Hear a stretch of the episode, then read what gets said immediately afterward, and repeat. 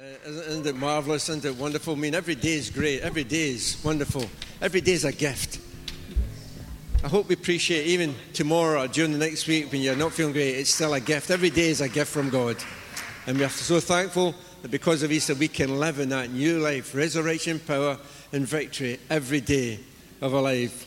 Easter Sunday, the calendar day which sets Jesus apart from anyone in history. And has been and who will be. The day which changes everything.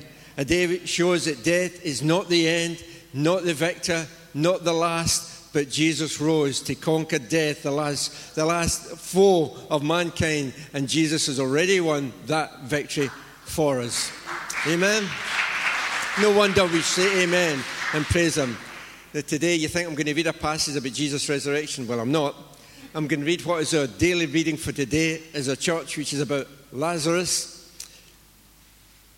And then maybe, hopefully, draw out two or three things to help us over the next few moments. No, we love to rejoice in Easter Sunday, don't we? But uh, resurrection only comes after death. Okay? And we need an appreciation of what Friday meant as well. And when you've got a full appreciation of what Friday meant, you've got a serious appreciation of what Sunday meant for us.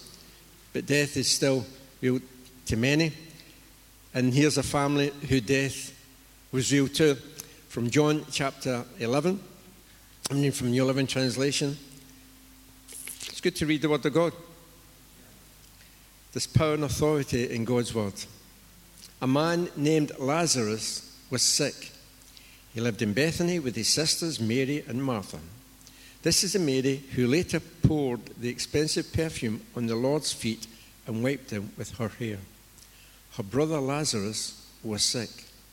So the two sisters sent a message to Jesus telling him, Lord, your dear friend is very sick. But when Jesus heard about it, he said, Lazarus' sickness will not end in death. No, it happened for the glory of God, so that the Son of God will receive glory from this. So, although Jesus loved Martha, Mary, and Lazarus, he stayed where he was for the next two days. Finally, he said to his disciples, Let's go back to Judea. But his disciples objected. They had a habit of objecting, but in this case, they objected.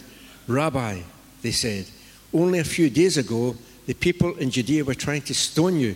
Are you going there again? Jesus replied, There are 12 hours of daylight every day.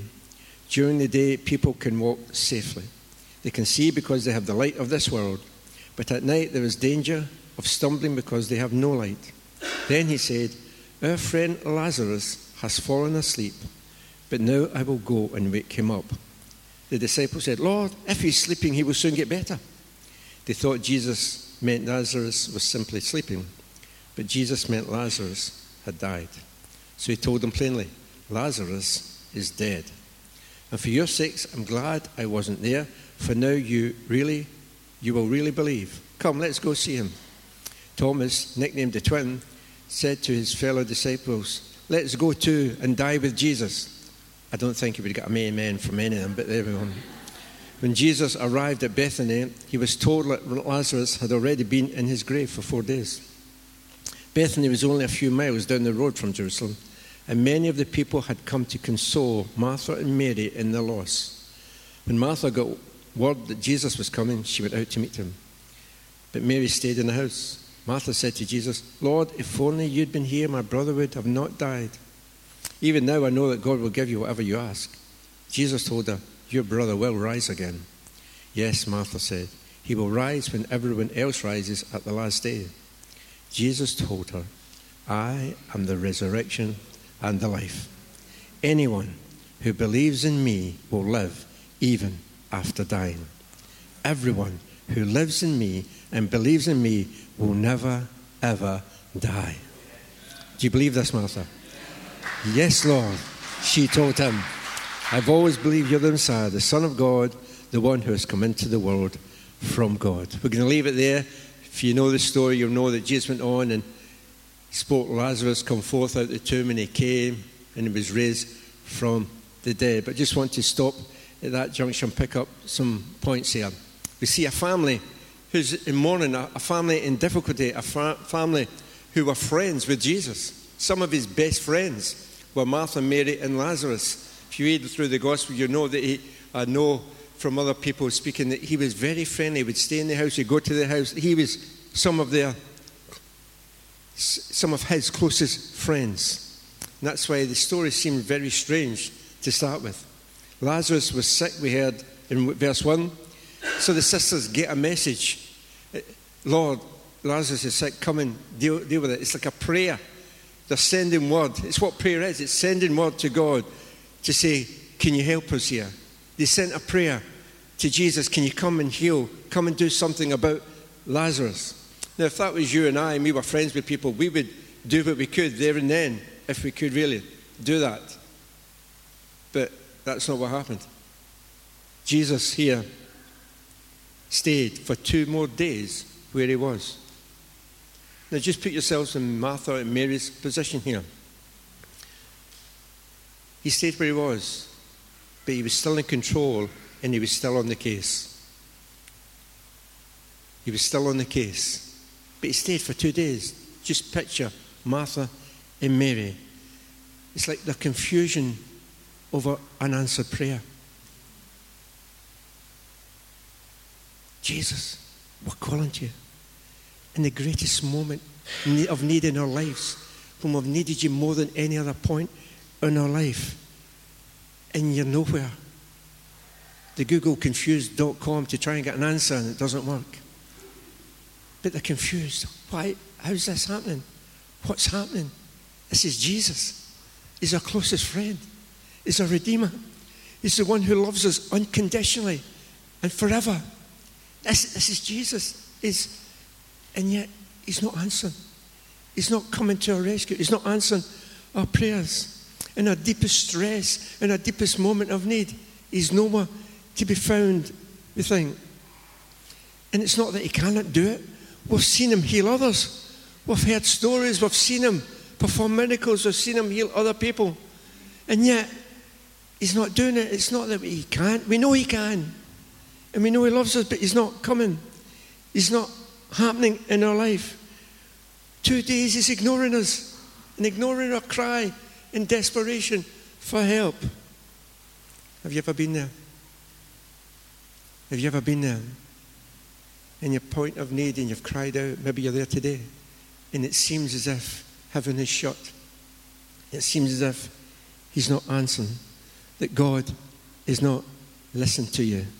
Maybe it's a loved one in distress. It's maybe a family crisis, a relationship issue, a financial issue, a career issue, or work issues. It could be so many things. But it seems you're crying out, and this is Jesus. But there's confusion over unanswered prayer in your life. Just think how those disciples must have felt that first Easter, that Friday, that Saturday confused. What's going on here? This is not how it's supposed to end. He was the Messiah. He's the, all he did was good. He, he was the one. What, what's going to happen now? What's going to happen to us? Look what they've done to him. What they're going to do to us? This is not how we thought it was going to pan out. Confused state. Easter between Friday and Sunday, confused state. He was our hope. We'd put all our eggs in one basket called Jesus. And I want to tell you if you're going to put all your eggs in one basket, make it Jesus. Make it Jesus. Because He is the only one who can fulfill not just your Easter eggs, every day of the year type of eggs. Jesus. And just imagine Peter, he says, I'm, I'm going fishing. And the disciples, we're, we're giving up, we're going to. The confusion that surrounds this is not how we'd hoped it would be. And maybe you've some confusion over unanswered prayers. But in their place of confusion, Martha and Mary, Jesus appears. And his presence can change everything. From a place of confusion over unanswered prayer, they found comfort of his unrivaled presence. Mary and Martha, in the confusion, have been consoled and comforted by friends and neighbours and goodwill people round about them. And listen, we should be people who aim to comfort others. We should be people who aim to bring comfort and help to people. The Bible, it's clearly Paul writing in 2 Corinthians chapter 1 say this All praise to God, the Father of our Lord Jesus Christ. God is our merciful Father and the source of all comfort.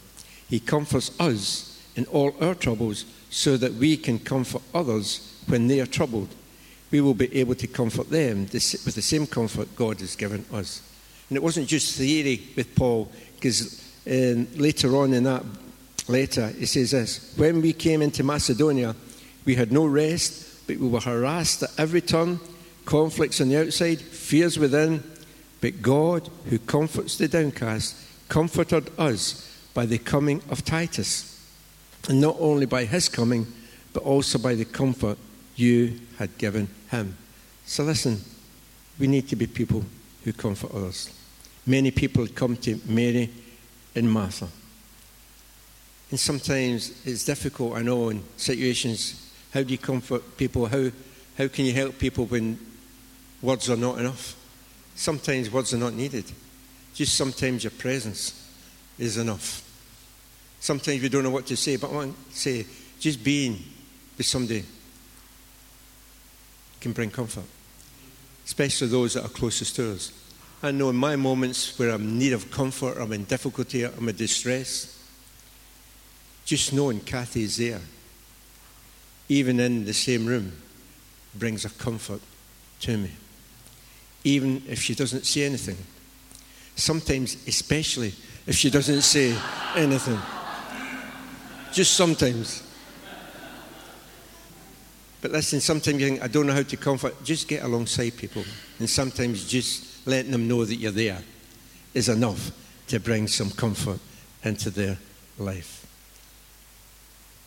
Let's be a church who does rejoice with those who rejoice, but let's weep and comfort those who are in mourning, as we're instructed to. But listen, in Martha and Mary's home, there are people to bring some comfort, there's people to bring a bit of consolation and that's good. But listen, there's only so much that we can do.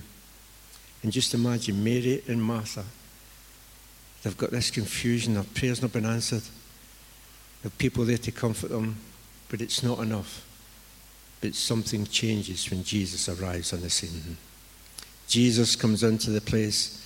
Martha rushes out to meet him yes, she had questions about why and if only and stuff like that. But, you know, there was something in Martha that realized, thank you for the comfort, but there's something about Jesus beyond anything else. There's something that no matter what people can bring, there's a whole nother level when Jesus enters the place. Jesus is here. What's about Martha? Jesus is here. And immediately Martha got up and ran towards Jesus because even in our hurt and our pain. Thank you, friends. Thank you, neighbours. Thank you for your being around us. We appreciate the bit of comfort you brought. We appreciate you getting alongside us. But you know what? You know what? Jesus is here. Jesus is here. Jesus is here and he can bring us something that no one else can bring us.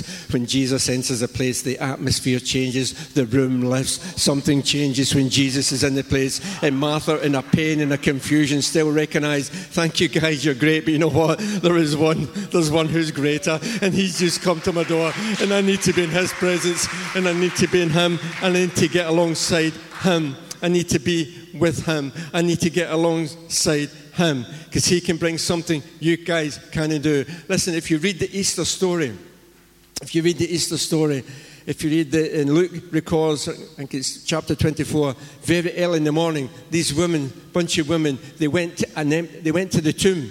They went to the tomb to bring spices and whatever because there was something that says, even if he's dead, there's just something a bit close to him, even though he's dead, that goes beyond anything else. It's like Peter, when if you read John 6, I think it is, when people are uh, turning away from Jesus, they're walking away from Jesus. And Jesus turns and says to Peter, Are you going to go as well?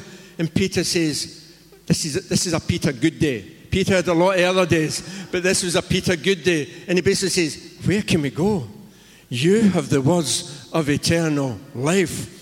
There's great guys about, but Jesus, when it comes down to it, you're the man. You have no rival. You have no equal. You, you have no equal now and forever. God, you reign. Yours is the kingdom. Yours is the glory. Yours is the name above all other names. You've not got any rival, Jesus even in a bad day, even when the going gets tough, even when it's hard and difficult and I've been through tough times, there's still no one I'd rather be with. There's still no one's presence I'd rather be amongst. Jesus, you have no rival. Yours is the name above all other names. And Martha realized that. And today, in your confusion, you've maybe in a place of unanswered prayer. Let me encourage you don't draw away and draw into yourself. Stay in fellowship and get connected with other people. But listen, but embrace His presence in a greater way. Because His presence can bring unrivaled comfort into your confusion of unanswered prayer. And then His presence brings a place to a place of confidence in His unfailing promise. Martha brings her confusion to Jesus, and she hears this promise I am the resurrection and the life. Anyone who believes in me will live even after dying. Everyone who lives in me and believes in me will never die. What a hope, what a promise that is that we have. And listen, it's been said probably every Easter, and I'll probably say it every Easter, and other people will say it as well. Jesus did not become the resurrection and life because he rose from the dead. He rose from the dead because he already was the resurrection and the life. This was before Jesus died, and he made a declaration Martha, I am the resurrection and the life. Because he conquered death, we have the unfailing promise of living after he dies. Anyone who lives, believes in me, will never die, will live even after we leave this life. I love, I'm going to say I love funerals. I don't love funerals. Okay? I love the AOG handbook when it comes to funerals. This is what we declare for those who've got faith in Jesus. If you do the full thing, the promise of sure and certain hope of resurrection to eternal life through our Lord Jesus Christ, who died, was buried, and rose again for us, and who, by the power that enables him to bring everything under his control, will transform our lowly bodies so that they may be like his glorious body. To him be glory forever and ever. Sure and certain hope. What words those are. And Jesus gave that promise to Martha an unfailing promise of eternal life in heaven as opposed to eternity in hell, separated from God forever. But you know, it's an unfailing promise, but it's also conditional. Say, Martha, do you believe this? She said, Yes, Lord. And he asks every one of us, in order to receive that unfailing promise of life once we leave planet Earth in eternity with him, he says, Do you believe this? Kathy, Emma, Peter, do you believe this? And the response is up to us Yes, Lord, I believe. And for those who say, Yes, Lord, it's you have that promise of eternity in heaven. He brings new life. If you embrace the fact that on Friday afternoon He died to take the punishment for our sins, our mistakes, our mess ups, our failings, He took all the punishment on Calvary, and then He rose on Sunday to make sure we embrace the new life that He rose to give us. And if you've never prayed and asked Jesus Christ to be your Savior, if you've never really came to Calvary on a Friday, and, uh, like Good Friday, and just come and say, Jesus, I reckon, I know that I've messed up, I've sinned, and I need forgiveness. Thank you for dying for me. Thank you for taking my punishment from me. You can do that where you are right now. You can pray and ask Jesus to be your Savior. Then say, Thank you for rising on Easter Sunday so that I can experience all the power and blessing of the new life that you died for. But listen, maybe, and the band are going to come up now, not finished for another half an hour, but it just encourages you if they come up. Maybe you already know Jesus as your Savior. I believe that God wants to bring a comfort into your confusion if that's where you're living. Things may look bleak and you might have given up hope on promises that God has given you. But I want to tell you, God's still on your case. Maybe you're confused about why it's not happened. God's still in the case. Jesus is still in control. He's still in charge. Let's have a look at this story in summary here. In verse 1, Lazarus is sick. In verse 4, Lazarus' sickness will not end in death. In verse 14, Lazarus is dead. There seems to be a contradiction in Scripture. Verse 4, Lazarus' sickness will not end in death, you said. Verse 14, Lazarus is dead. Verse 14, the dead man came out of the tomb. The dead man came out of the tomb. He died, but it did not end in death. It did not end in defeat and despair. He went through it, but it did not end there because of Jesus, the resurrection life. What happened between he died and he got out of the tomb? I'll tell you what happened. The man whose resurrection and life intervened and stepped into the scene and changed everything. The resurrection and life spoke resurrection into Lazarus, and he walked out of that tomb. But you know, Easter Sunday and Easter doesn't just speak to me of eternal life promise. I believe that Jesus made every promise of God come alive. I believe Easter Sunday shows that God made every promise come alive. 2 Corinthians 1 and 20 says this For no matter how many promises God has made, they are yes in Christ. And so through him, Amen is spoken by us to the glory of God. I like what the CEV says at starts, start says, Christ says yes to all God's promises. And let me just say something. If Christ is dead, he cannot say yes to God's promises. God's promises are real and alive to us just because Christ is alive. And all the promises in the book, all the promises in Scripture, every one that is there, they're alive just because Christ is alive. Because when the promise is there, Christ says yes to that promise. Yes to that promise. That promise you've got, if this was still Friday, there'd be no promise because Jesus would still live. But for the promises of God to come alive, it needed Christ to say yes to the promise. It needed Christ to say yes, and we say amen. The church says amen to the promises of God. And I want to tell you today, and I want us to close. If we could stand, I'm going to say a couple of prayers. But I know that some of you have got promises and you're confused because they've not been answered. But I want to tell you, Easter Sunday is not just about salvation.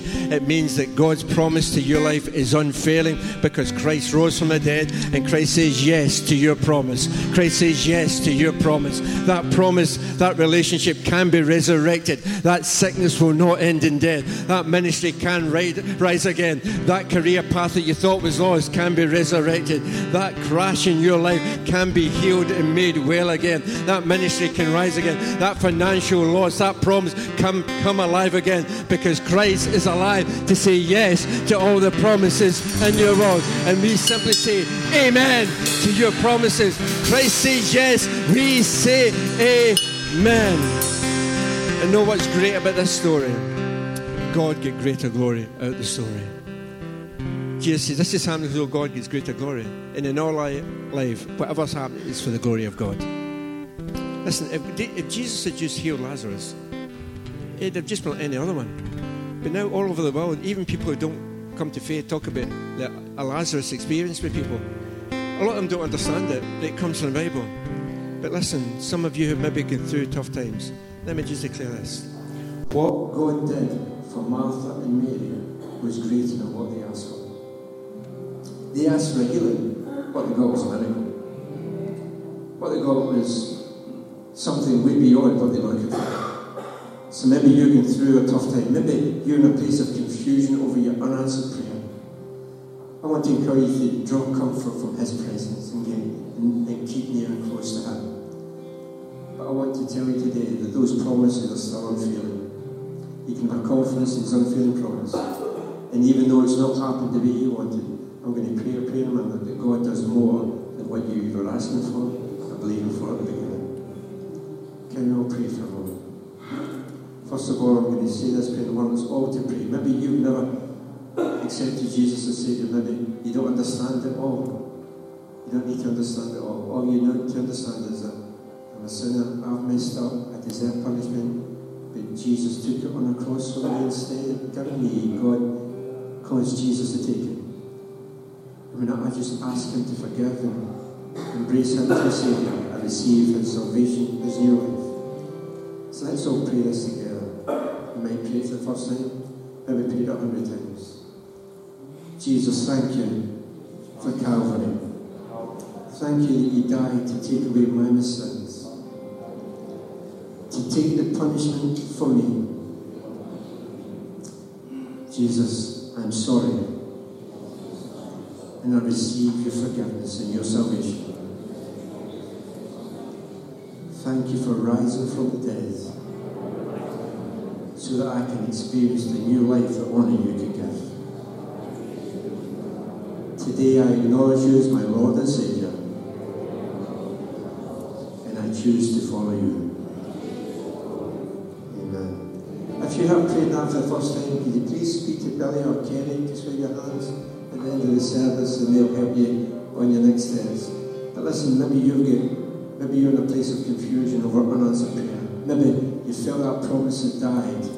But this morning you just feel faith rising, that there's resurrection to that promise. I'm going to pray that God can resurrect it. He can come into your confusion. And what He's going to do, I'm going to pray a prayer of faith that He's going to be even greater than what you were believing for in the promise in the first place. So if that's you, just stick your hand out. You don't need to. If you've not got any, that's fine. But I'm sure some are. Father God, I thank you that you can come and speak into confusion. For those are confused and hurt over their unanswered prayer, Father, I pray, Lord, that your comfort, that Jesus will come and cause his presence just to surround. Let them just get a sense of warmth and comfort in the confusion all around them. Lord, I pray you'll heal any hearts. I pray you'll bring something of hope into their this hurt and pain. And Lord, I pray for every promise, Lord. Every promise that we thought was not going to happen. Every disappointment or promises unfulfilled. Lord, I pray that faith will arise in this house this morning. I pray, Father God, that will people will experience the confidence in your unfailing promise. You're still in control. You're still in charge. You're still working on the case. You're still working behind the scenes. And I pray for every promise which has appeared to be disappointed and disappointed and failed. Lord, that you will resurrect those promises. You will fulfill those promises. And Lord, I dare to believe and speak faith that you will do even more than what the original promise meant to people in this house. Lord, that whatever it was, whatever great it was, you will do even greater. Father, we thank you, Lord, as we declare again the promises over our life that Christ says yes, and we as a church say amen because of resurrection, Jesus. Amen. God bless